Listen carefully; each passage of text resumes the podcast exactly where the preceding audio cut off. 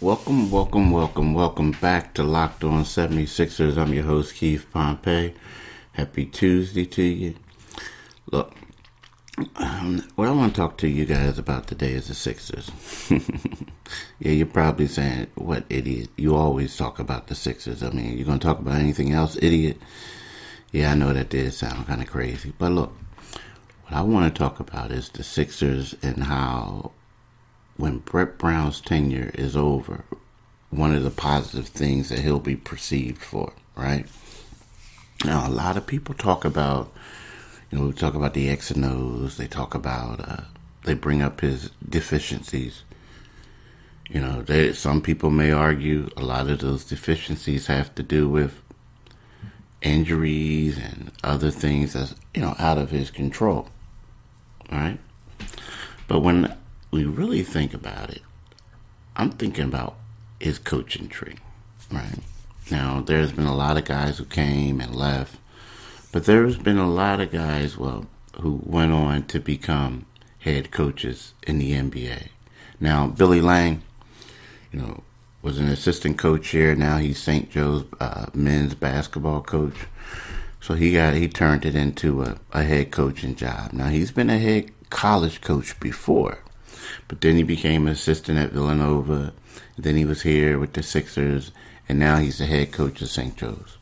But then when you look at it, you look at um, Lloyd Pierce with the Sixers um, through the process, and and now he's um, the head coach, second year head coach of the Atlanta Hawks, doing a wonderful job with that young team. I mean, they're struggling, but they're getting the culture they're, they're, they're, they're becoming their mold and they're gelling. They have Trae Young, who's going to be a perennial all star.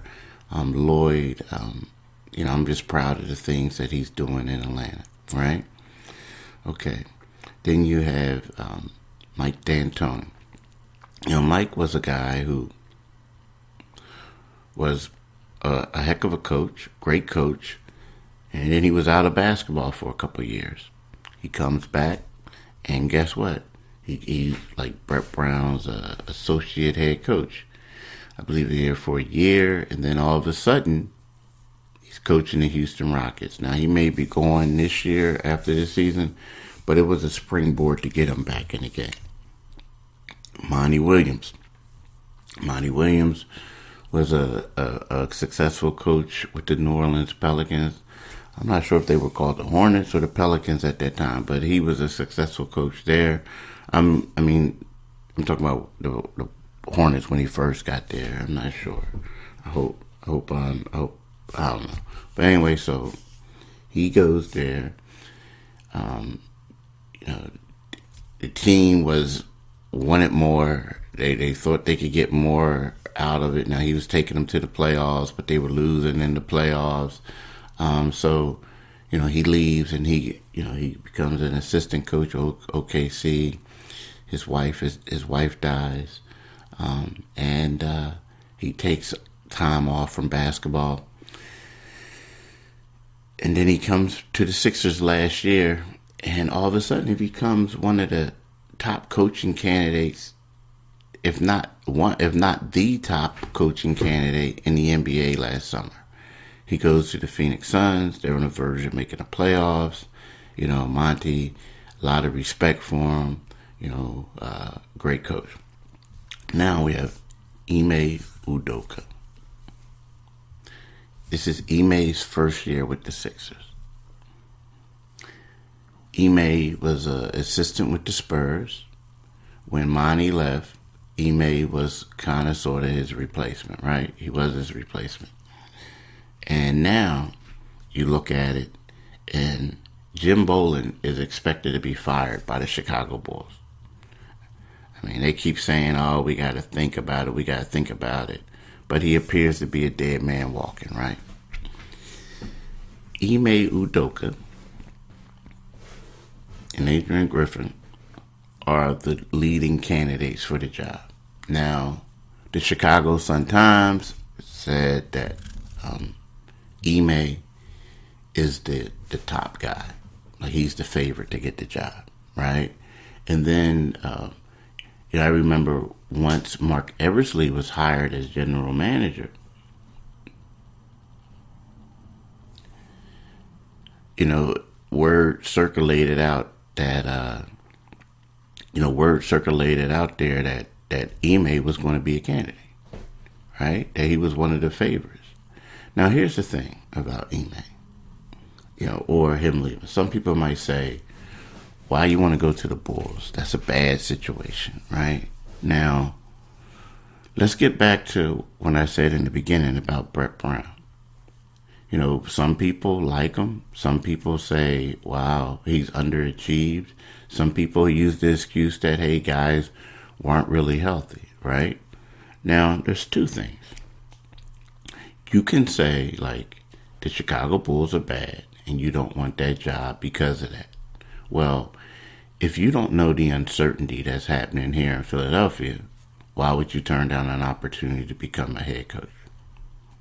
Secondly, most people want to be the head coach. They don't want to be the assistant. And so, thirdly, you always think that you can make a change. You think that this is Chicago and there's a market. Now, the thing is, you know, Ime, people saying like, yeah, he was interested in taking that job. Well, why wouldn't he be? I mean, seriously, why wouldn't he be? You know, those three scenarios that I brought up.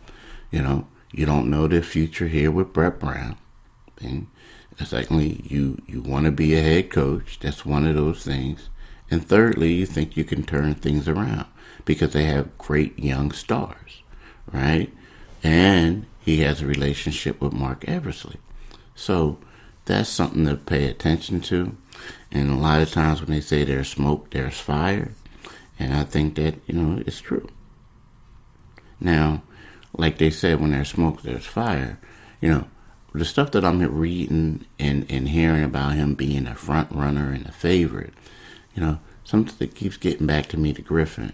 The fact that Griffin and the uh, the, the the senior vice president who's running the organization were college teammates um, at Seton Hall. You know, Griffin is uh, a respected coach. A lot of guys saying he's a up and comer and he'll be able to make some major moves. So you would think that he would have the inside track. Now, Ime, on the other hand, you know, he comes from a great organization, the Spurs. You know, he's, um, you know, he worked with Papa Popovich, the same thing that, that Brett Brown has. And Ime's a young guy, you know, players love him. Um, you know, he's, you know, he's just, I think that he would be a good addition to that team. It's just that who are you want? Who do you want? Are you going to take him or are you going to take Griffin? You know, and and to me, like I would think that Griffin has the inside track just because of his relationship. That's just me. But you know, Ime, you know, it would be great for him to get this job, and I guess Brett Brown's legacy. I mean, when you think of the Sixers in the, over the years, you think of tanking you think of underachievement. But it just seems like executives from around this league and ownership from around this league are looking at it like, hey, this is a place where guys come, they become the guy um, next to Brett Brown, and then all of a sudden they go else they go elsewhere and become head coaches. So it's a it's a great place to to pluck, you know, your coach the 76ers. It's crazy when you think of it. I mean, honestly, think about it. This is the place where guys are going, coming, come here to become an assistant, and then a couple years later, and two instances at least, I mean, two instances, uh, D'Antoni and um, um, Monty, you were only here for a year and you became a head coach. So now, again, both of these guys were well respected coaches at their other spots, but you know, it's make, something make you think about. Now, look, y'all, I'm a little upset right now, really upset, and I'm gonna tell you why I'm upset. Y'all know I got this Built Bar kick, right? I'm addicted to Built Bar, and I'm running out, running out. And yesterday, so yesterday I'm like, Keith, you know, you got to go there. You, you have your own uh, rep. You get these emails. All you got to do is go to the website and order yourself about another box of Built Bar. Just go ahead, do it. And I didn't. I was bit. I was so busy, and I'm looking at my box now. I have three left. Three, three. So I'm about to go order some Built Bars when I finish up with this podcast. I mean, honestly, I'm gonna go do it.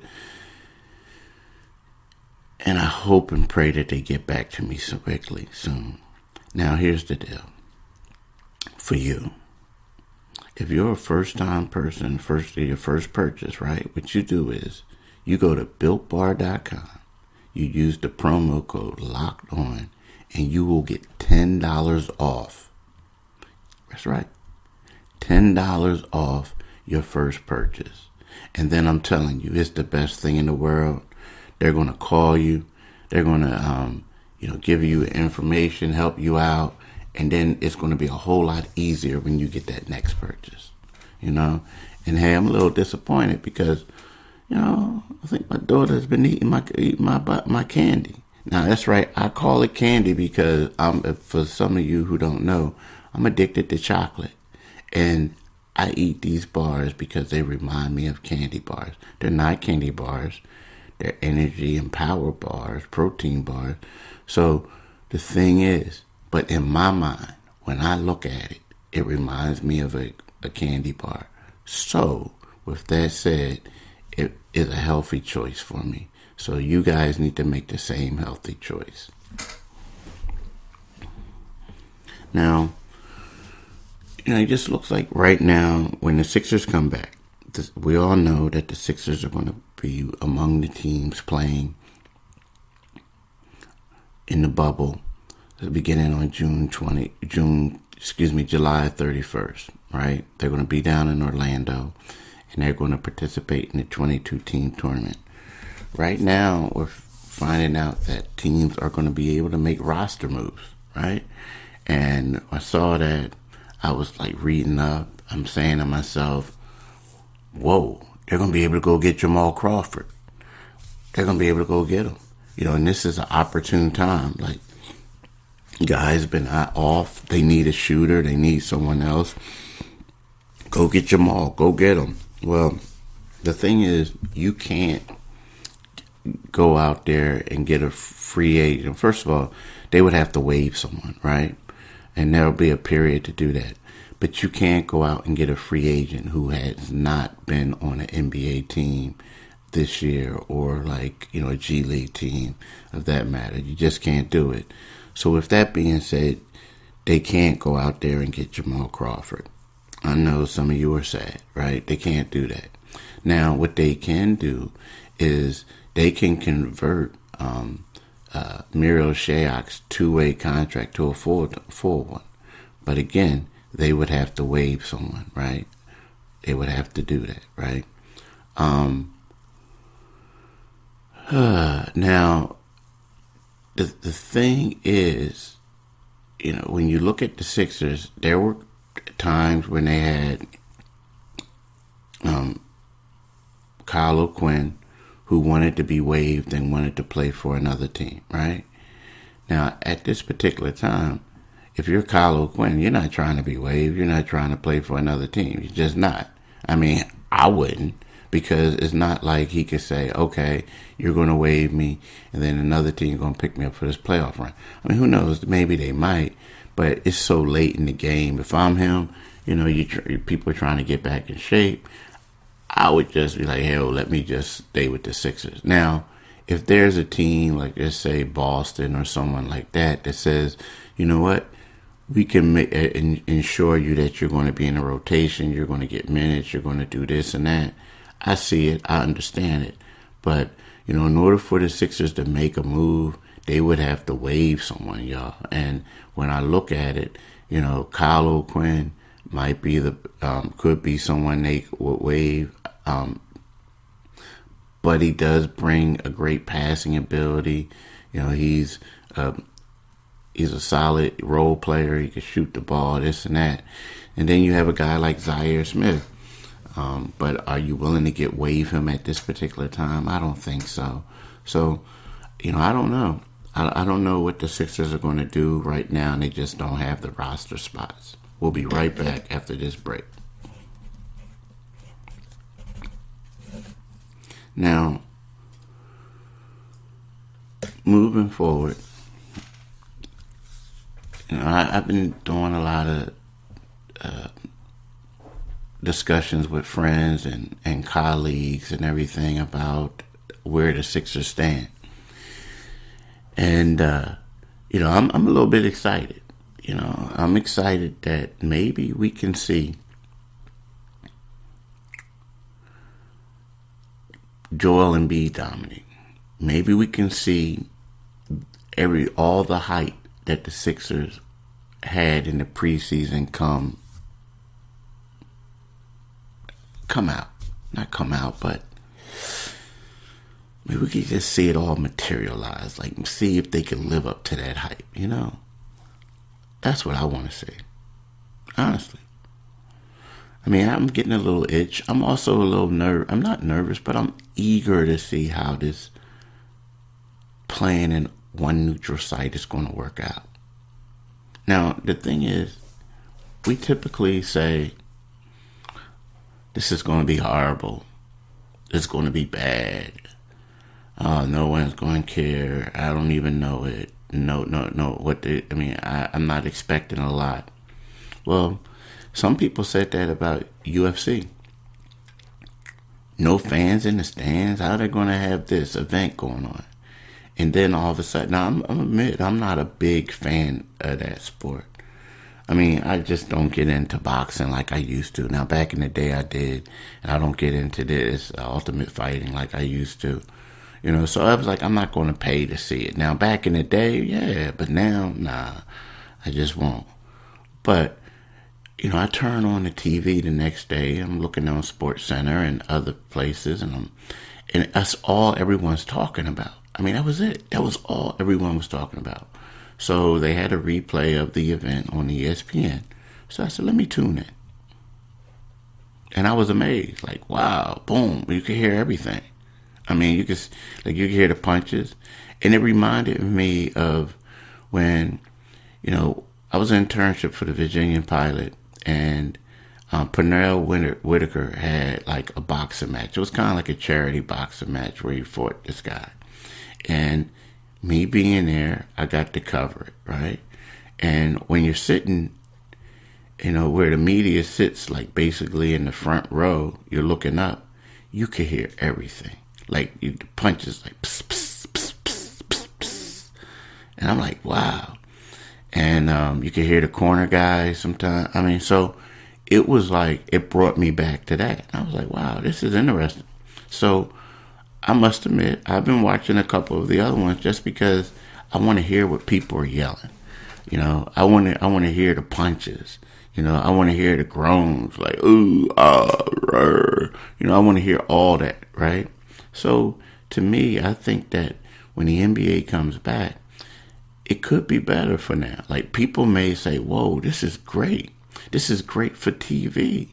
You know, now I don't know how much the players are going to enjoy it, but people may say this is great for TV, and um, so I'm looking forward to that. I really am. I'm really looking forward to that. Um, so it's going to happen soon, July 31. The teams are going to, players are going to report to camp on uh, June 30th. Um, you know, teams are going to start going down to Orlando. They're going to do it in stages. Some teams are going to come on the 7th, some teams are going to come on the 8th, and other teams are going to come on the 9th. And that's what they're going to do. And then, you know, they'll have some preseason games, they'll have the eight regular season games, and then uh, a play in tournament is possible if need be. And then the playoffs. The, the, the, if it goes to seven, game seven, the final day of the playoffs is going to be October the 12th. Then we'll have the draft. We'll have all this other stuff. But look, I want to thank y'all for um, listening and have a great, great, great, great day. Peace.